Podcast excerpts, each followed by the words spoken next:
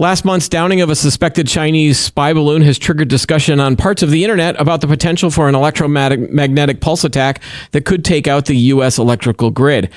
Whether or not such devices could be used successfully, this news did trigger more discussion about how woefully unprepared the country is when it comes to this type of attack. While Homeland Defense officials focus on different scenarios around terrorism or natural disasters, it seems like little is done around EMP discussions.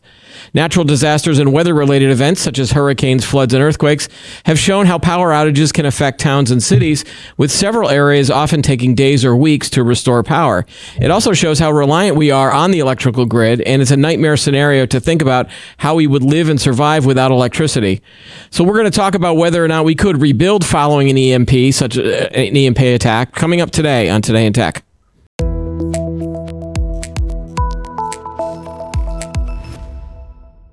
Hi, everybody. I'm Keith Shaw. Welcome to Today in Tech.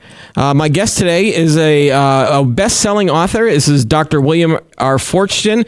Uh, he is the author of the book called One Second After. It's the first of a series of books about what happens to the world following an electromagnetic pulse or EMP attack. Uh, Dr. Forstchen holds a PhD in history from Purdue University with a specialization in military history and has written more than 40 books on this, uh, not on this subject, but 40 books. And One Second After was published in 2009. Dr. Forstchen, welcome. I'm going to call, just call you Bill from now on. yeah, yeah. And good to be with you this morning. So uh, let, us get uh, right to it. Um, a lot of this news has sort of triggered uh, discussion about uh, EMP attacks. Uh, you wrote mm-hmm. the book in 2009.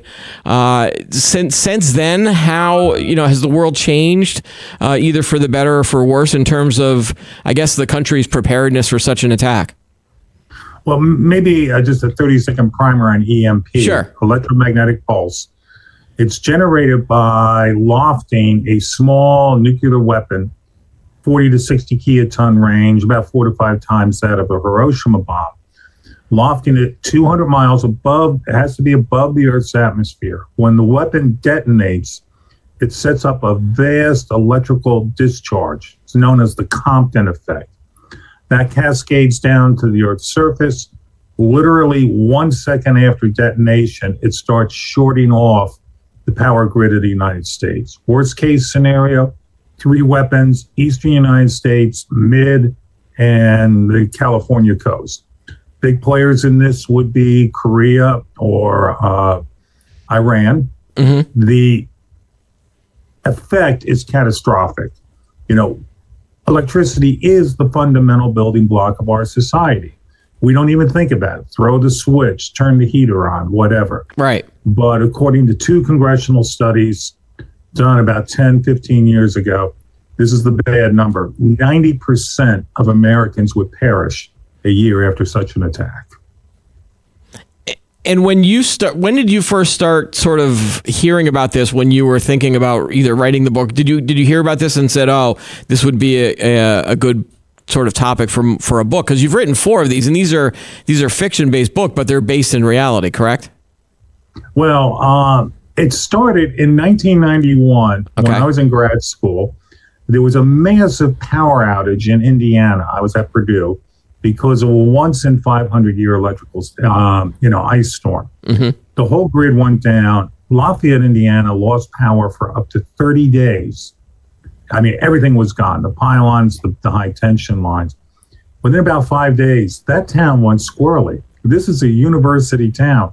People were panicking. People were literally following power trucks that they had to put National Guardsmen on them.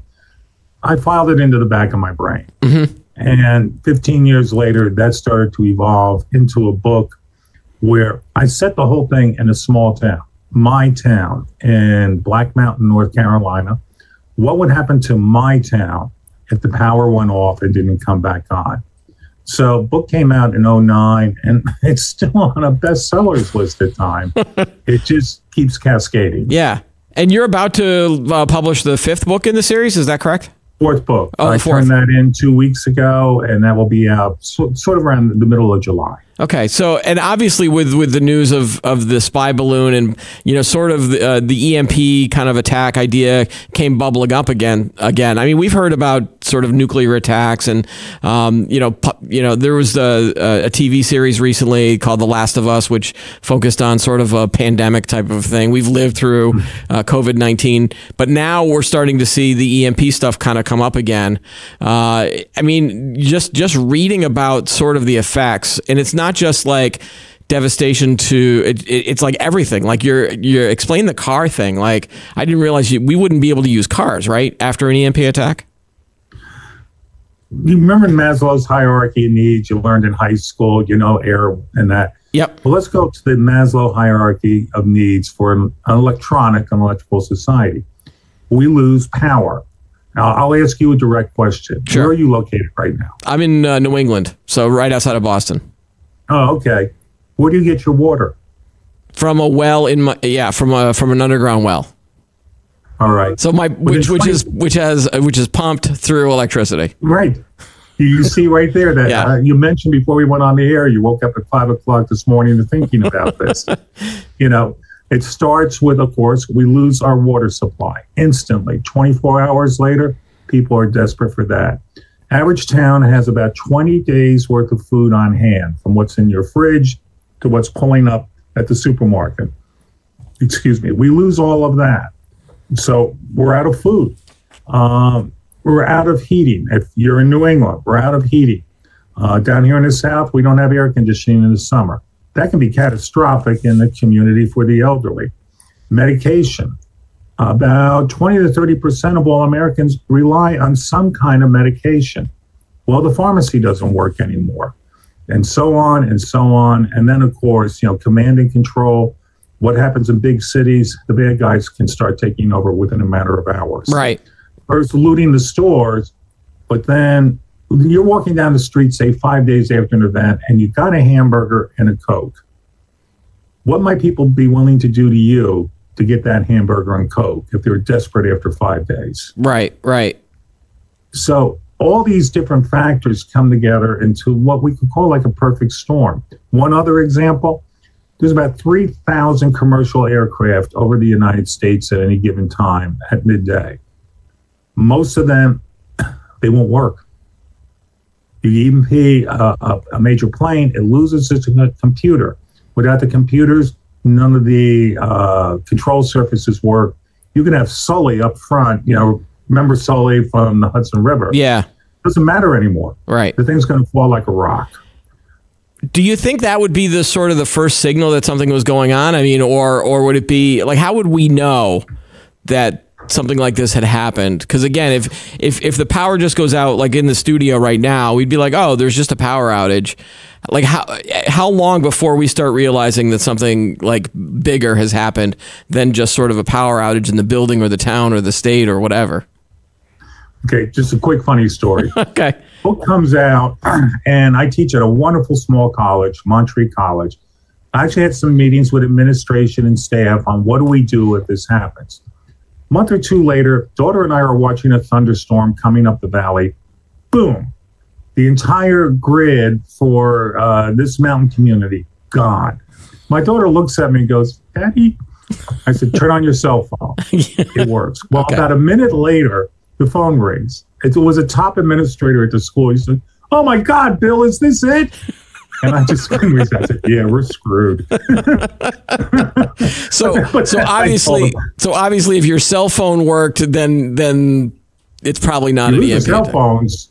Well, well, think about. Remember 9/11? We yeah. had cell phones then. Imagine if 9/11 had hit. We're seeing it on TV. The entire nation is watching, and then suddenly the the communication grid is gone.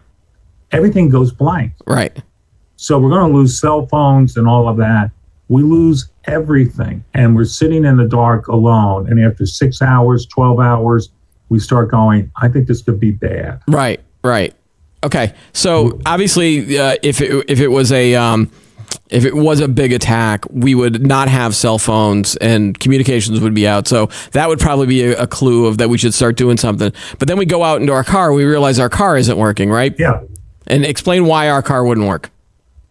All right. Most cars made after about 1980 are increasingly relying on computers.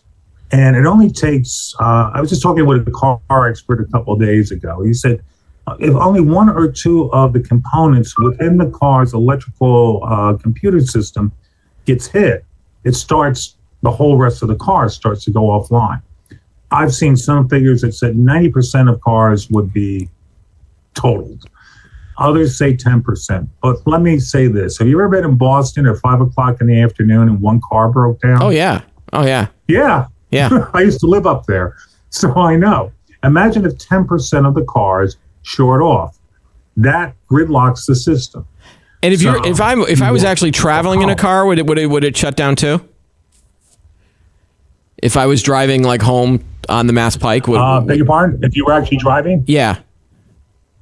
Yeah, uh, you, you you're out driving home and suddenly boom, the car shorts off and it just rolls to a stop. Right. Okay. That's so it. so there would probably be massive traffic jams wherever anybody was was located. That's if if you know if a plane's not falling on me too, right? So yeah. All right. Let's say so. Let's say I survive that, and I get out of the okay. Let, let's do it that way. Yeah. You survive that, then what? Okay. Well, my first thought is that I'm going to try to get to my house.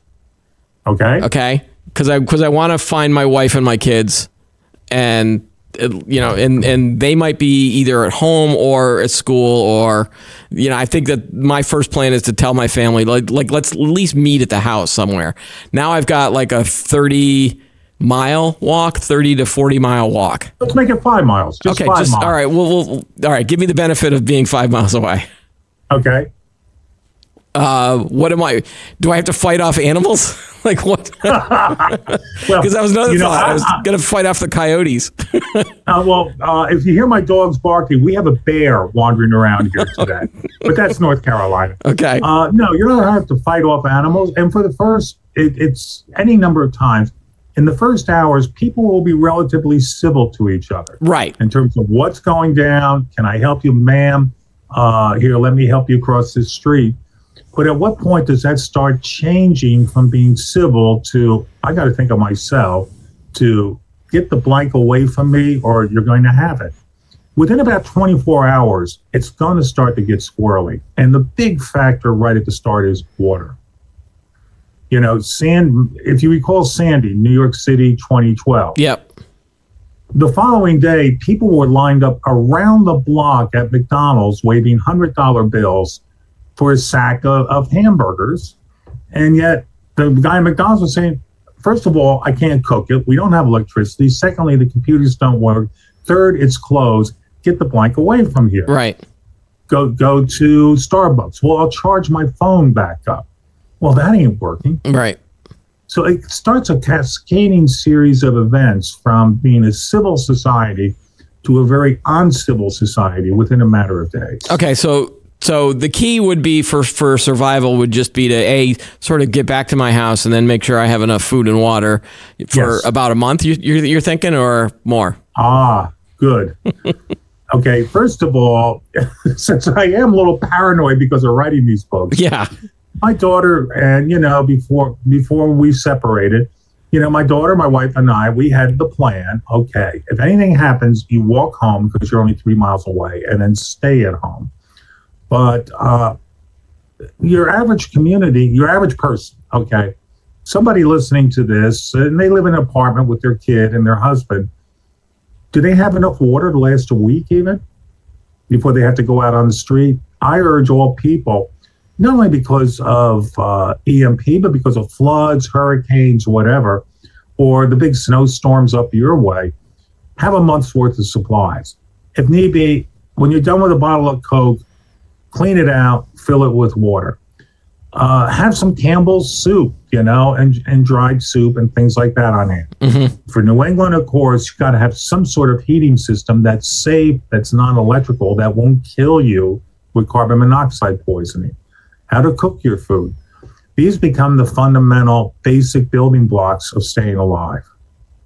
Right. And so I mean, that's the first thing I, I was starting to do this morning is I started filling up my bottles with water because I read I read all this stuff. Now, would, would, now obviously certain areas might be better off than others. I think I asked you this question about you know if if I lived in a city, I think the cities would be a lot harder to to sort of survive in than maybe either a small town or a suburban area.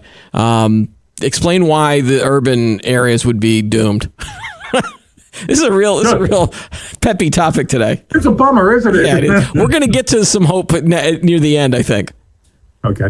Uh, first of all, I would never want to be in a city. Yeah. Uh, I think the ideal locations, if you're going to survive this at least for a while, rural or small town America. A key component here is people knowing each other. You know, in a city, you don't know your, your neighbor. Here in my little, uh, you know, mountain cove, I know all my neighbors. If things go bad, we know how to take care of each other. One of them's a nurse. We know we can rely on things there. I know the pharmacist in town, but uh, overall, cities would be the worst place to be because what happens when people get thirsty and there's no more food? Where do you think they go? They start walking out of the cities. Right. I'll go to Aunt Edith's place. It's 30 miles away. Well, that's a long 30 miles on foot. Right. You most likely haven't hiked that far since you were a Boy Scout. Right. Okay, so let's so so let's say I sort of make it home, and then maybe maybe I've you know teamed up with a bunch of neighbors. Yeah. Um, do we then sort of sort of gather in my town? My town's about ten thousand people. Is that an is that too big? Is that too, or is that like the the right size to sort of figure out, organize, and maybe start working towards some sort of uh, rebuilding effort, or is it just is it just mass survival at that point, or just sort of? Again, relying on neighbors. Uh, I always, well, you know, I live in the Christian South. You know, your church group, Yep. things like that, where people, and I've talked with more than one minister. Do you have a plan to help your community survive this type of event? Um, it's important to learn how to work together with a good set of people because the average American doesn't know diddly about the basic fundamental building blocks of living. Right. Do you know where the toilet, uh, after the toilet flushes, do you know how it all works? You're gonna ask me this right now. Um, I s- no, sort of. No. no, probably. We don't. not. I don't either. It goes into our sewer system. Yeah. Uh, and then where does it go? It goes In to I think to the water treatment plant. Yeah. Well, example right there. If the water treatment plant is shut down, Yeah. they're going to have to throw a pipe and just empty it right into the river. That's what, that's the, the procedure. Right. So another thing, in about five to seven days, you're going to start having massive outbreaks of disease. Yeah. Salmonella is a big one. Uh, waterborne diseases. The other scenario I really fear is what happens to nursing homes. Right. Those right. people do not stand a chance, and we have about 2 million people in some sort of assisted care systems. Well, the nurses don't show up anymore because they're trying to take care of their families. Right. Right. Boy, it's a bad scenario, isn't Yeah. it? And I write this stuff. Uh, all right. Um, should like how many people have come up to you and then said, "Well, we'll rely on sort of our, our local officials, maybe a local police." I mean, I, I'm not even going to bring in the federal government at this point or, or state government.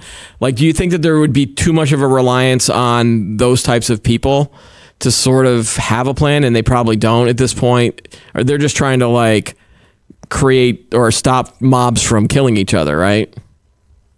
Okay, good example. Okay. When I was working on the book, I was close friends with the police chief. Always a great friend to have. All right. So I go to Jack's office. We're sitting there, and I'm telling the scenario, and I say, Jack, if it happens, what's the first thing you would do? Mhm. He actually went and he started to pick up the phone, and he said, "Oh, blank, the phones don't work anymore. I don't know how to communicate with my own people." Right. You have handheld radios? Yeah, but are some of them shielded, protected in what's called a Faraday cage? Uh, I went to the pharmacist. She started crying. She actually started crying at the end of an hour, saying, Oh my God, the number of people who will die. Yeah. A big resource, who I just saw yesterday morning to get my dogs get fixed, is the veterinarian. That guy has enough uh, medical supplies on hand to knock out a horse. Your average doctor anymore, he doesn't have anything in his office. So all of this just starts to unravel too quickly. That's why the congressional studies, which are, I think, quite valid, the first time I saw 90% of us are going to die, I thought it was tinfoil hat stuff. Right. This is crazy. It can't be that bad. But after studying it, writing it, working on it over the last 15 years, I think the number is very valid. Okay. And so does that cause you to sort of just sort of hide in a bunker and just be like, yeah, I have a big concrete bunker. no. I mean, I think the, the, when we talked before this the show, you, you, know, you said to me that you're you're an optimist by nature, and like that kind of floored me. That that you know that that having write, written all this stuff that that you would still be an optimist. Can you explain sort of that that feeling? I believe EMP. Every military system since back to the Romans when they first made a catapult, the famous uh, cry of a Greek general who said, Oh, Hercules, valor no longer counts. Ever since the beginning, military systems have been used. Poison gas, World War One, from you know, nuclear weapons, World War Two. Yep. EMP is inevitable. It's a question of when. Now, I can go crazy. I can lie awake at two in the morning and stare at the ceiling after conversations with some people or I go on living. Uh, I wrote the book 15 years ago. I even put in the foreword. I pray to God that when my daughter hits her 40s and 50s, her world is safe. Right. Because that would mean I was simply a crank and it never really happened. Okay. Uh, I just pray to God. You know, I, I, I'm a Christian. I just pray to God, you know, get us through another day. Maybe it won't happen I think the ideal situation would be it did happen somewhere. The effects are seen. And then the rest of us wake up and go, oh my God, that could be us next. Right. Example 9 11. Right. Now, we overreacted with airplane security and such, but finally we put security in place. Right, right. Okay, so let's talk a little bit about sort of pre- pre- preparing, potentially preparing for this. What would it take? for us on either a national scale or, or state or local of uh, you know kind of effect of all right let's let's try to get ready for something like this uh, obviously if you're an individual in your house you can start sort of preparing for you know the the worst case scenario there but but how do we protect sort of our, our infrastructure so that maybe um, maybe the grid the complete grid doesn't go down and we are able to sort of save some of the the electrical power Okay, to, two points there. Uh, I just recently, I've talked to them several times at conferences, you know, gone out and meet with them.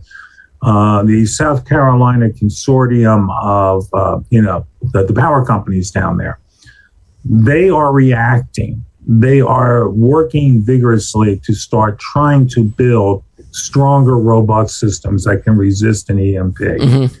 That's crucial. So that's sort of like a local state level the other side of the coin, national, I'm furious. I am. I'm actually furious about this. The previous administration under Trump, not to go into politics, right, mandated a massive study shortly before he left office of DOD, DOE, FAA, all of them, to come back with a report six months later on what we have to do and what legislation is needed to protect us from EMP. Trump was taking it as a top security concern. Guess what happened with the current administration the day they got elected? Yeah. One of those executive orders, they killed the study. We're spending a trillion dollars, a trillion, a big, how many zeros behind that? On green energy. We're not spending a dime on robusting and bringing our system up to a modern standard that can resist an EMP. Do you think that that's just because it, like we as Americans tend to be reactive rather than proactive? You got it exactly. Yeah. You know, we worry about it the day, you know, I got to get my car into the shop next week. Something's starting to squeak. Well, suddenly it breaks down. You go, oh no, I should have done this yesterday. We're, we're that way with almost everything in our lives. We react rather than logically plan ahead. Yeah. And when it comes to our, and well, one one other statistic. DOE did a study about eight or 10 years ago. The average component in our electrical grid is 40 years old. We're running our electricity over a 40 year old system. We don't have a stockpile of emergency equipment to bring things back online. It goes down. Guess where we get most of all, almost all of our major electrical components from? From China. Take a guess. Yeah. Just, you know, it's a Jeopardy question. yeah, exactly. Well, yeah. What is China? yeah, yeah. We certainly don't get it from Niger or Chad. We get it from China. Uh, do you think they're going to help us? Yeah. If yeah. the whole grid went down? No, that no? probably not. So, ah, okay. Uh, okay, what else? so is, is, it is it like what would sort of then rebuilding look like if we? Well, I I, I want to go back to the to the the, the hardening. Um, could like a local town basically harden their grid, or no? It it all requires utility companies and federal and state um, efforts. Again, you know, as I mentioned some areas like South Carolina, uh, they're working hard to figure out okay, on a very tight budget, can we at least harden some of our electrical grid, what I call lifelines of, of recovery, that if even 10% of the grid survives, you can build off of that. Yeah. Second, we don't have the stockpile of emergency components on hand. And that's true across the board. You know, World War II, where was all our equipment made? United States. We built the most powerful army in the world. Uh, we don't have those components today that we're manufacturing inside, inside the United States, and stockpiling at key locations. A very close friend of mine who passed away a couple of months ago was an expert on this, Dr. Peter Pry.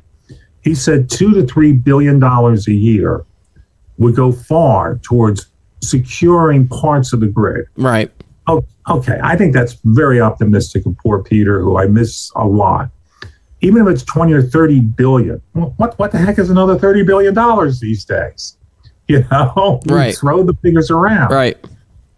Stockpiling key components that could be quickly reinstalled, you know, wiring systems, transformers, and such, it would ameliorate the worst of this. All right, and so you've now written uh, four books around this. Uh, the right. fourth one's coming out.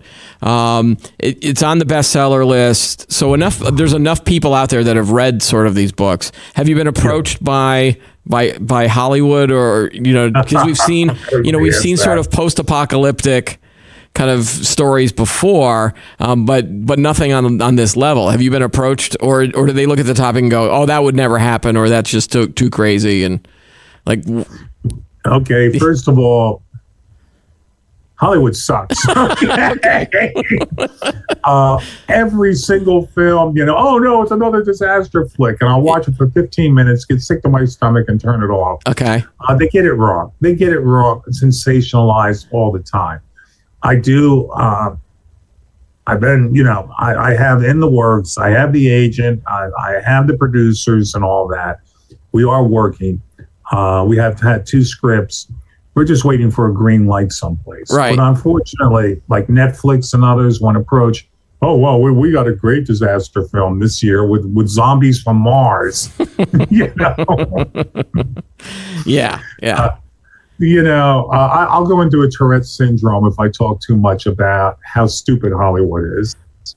Do you do you watch any other shows that have like I, I was thinking about this about how many different types of either shows or movies have had EMP sort of attacks and some of them were really localized some of them didn't work at all or someone I mean the, the science wasn't right um, I, I didn't even realize the GoldenEye movie was actually about an EM and this was in the, the 90s uh, was was sort of a James Bond had to stop a potential EMP ta- uh, attack over London, um, and then it never did. You never saw the effects of it. But then, you know, um, in the other one that I remember was Ocean's Eleven.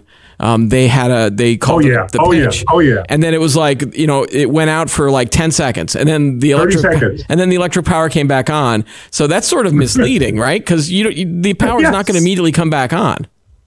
UEMP, you've done it permanently. Yeah. All these different. I've only seen one film that did it right, and that was 30 years ago.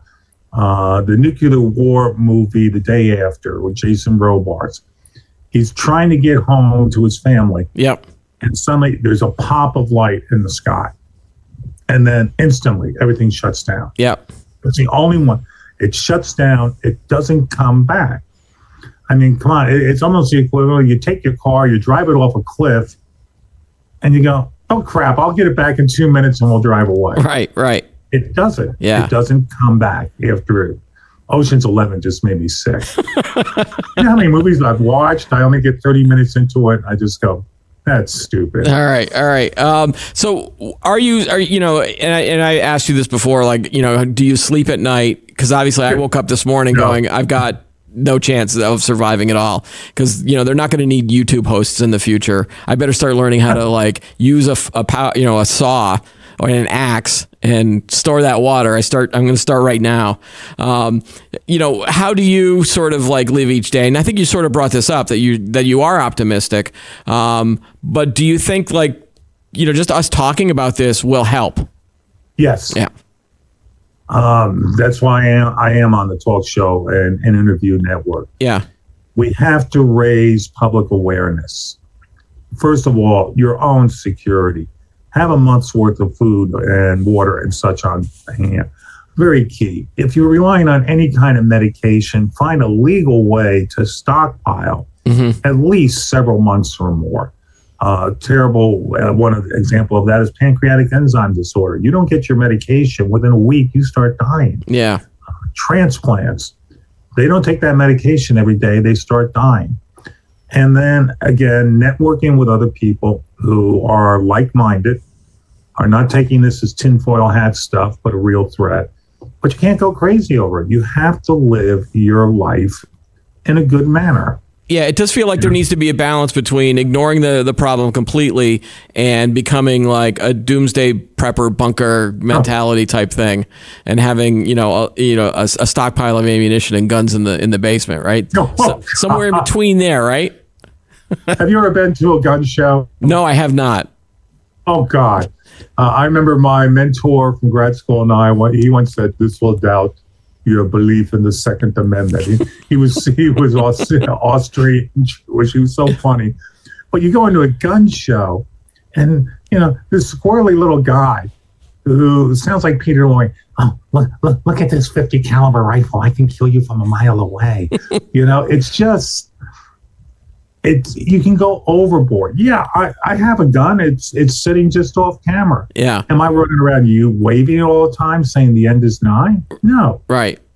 Lead a good life and prepare yourself. Okay, and and obviously this these tips that you're that you're kind of giving can be useful for just preparing Anything. for a natural disaster or or you know a flood or or an extended blizzard or something like that, right? So yeah. you know it's not necessarily that that and you know a nationwide EMP attack, yeah, that would be that would be horrendous.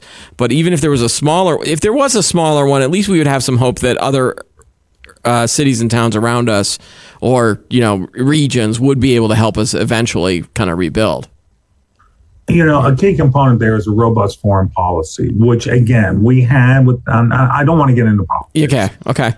But uh, you need to project a robust foreign policy to third world players in particular, North Korea, Iran, which are always rattling the saber, and just yeah. make it clear: don't even think about it. Right. Don't even twitch a muscle in this direction. Um, one scenario that scares me is China hands off some weapons and so you know equipment to a third world player. So go out and do it. Yeah. Uh, North Korea scares me because their illustrious leader. Suppose he wakes up tomorrow and he finds out uh, I'm terminal. Well, I'll take America with me. Oof, yeah. You know that's the type of scary scenario. Uh, we do need some better missile defense systems. Right now, we only have them up on the Alaskan coast you know, to counteract the Russians. We, we need better defense systems as well. But that costs money, right, a lot of money. Right. Right. Okay. So if there was sort of one piece of advice, then I guess for an average viewer of, of this show, just to just sort of, you know, so not bury their head in the sand, uh, but sort of start to get ready or start to at least think about it and not think about it all the time, but just sort of to get ready. What should they do? Should like obviously prepare your family first and then talk to your, your neighbors and such? Well, the old Boy Scout motto be prepared. There you go. You know, absolutely be prepared. Uh, people with families, do simple things like okay, if something goes down, we have a rendezvous point. I won't be able to reach you by phone. Have a what I call a go bag in your car. Get out of Dodge. You know, a couple days worth of water, so maybe an MRE. Uh, yeah, something for security and and something most people don't think about some silver coins quarter and half dollar and this uh, silver dollar might be the trade item to get you through something because waving a hundred dollar bill or your credit card ain't gonna work. And de- so, definitely not Venmo. Here locally. What? definitely not Venmo. no, no. All right. And also, yeah, ha- have a couple of days of your medication, you know, tucked in the glove compartment. Uh, I have a I have a bit of an irregular heartbeat. I take one pill a day. If I miss the pill for three or four days, I start feeling a bit squirrely. Yeah. So these are things to think about. And so, do you know? Do um do the characters in your book do they do they get more optimistic, or is it just is it just dreariness and doom and gloom in in the three books or the four books? And they all die in the end. Yeah. No, no, no. Of the the component of my book that was so important, and the, the main characters live in my small town, a real town. I based a lot of characters on it, and my college is a realization the only way we're going to get through this as a community is as a community uh-huh. working together, helping those who need help and defending, yes, and then planning realistically for how we're going to get through the next six months, the next year, and still have food on hand, water supply, medication, etc. All right. And so the next book is, is, is out in a couple months, you said? Yeah, uh, there's four books now in the series. Oh yes, the promo moment. Yeah, go ahead. Okay. Yeah, Plug one second after, uh, then one year after, and the final day. Uh, you can get them all on Amazon, and the next book out will be five years after, which will be uh, out in July. All right, and good luck. You know, good luck with you know dealing with the Hollywood types if you can. If if uh, if if that does progress, I, I think it would be a fascinating look at at sort of uh, a lot of these uh, rebuilding efforts. Well, a very dumb. Okay, I'm not sexist. You heard about the dumb blonde in Hollywood? Okay. No. No. She was so stupid she dated a book writer. That's a joke amongst us authors. All right. All right. All right, uh, Bill. Thanks again. Thanks again for for joining us on the show. Very uh, fascinating topic. Thanks. Thank you, and get the message out. All right. And uh, that's all the time we've got for today's episode. Don't forget to like this video, subscribe to the channel, and add any comments you have below. And join us each week for new episodes of Today in Tech. Have a great day, and we'll see you next time.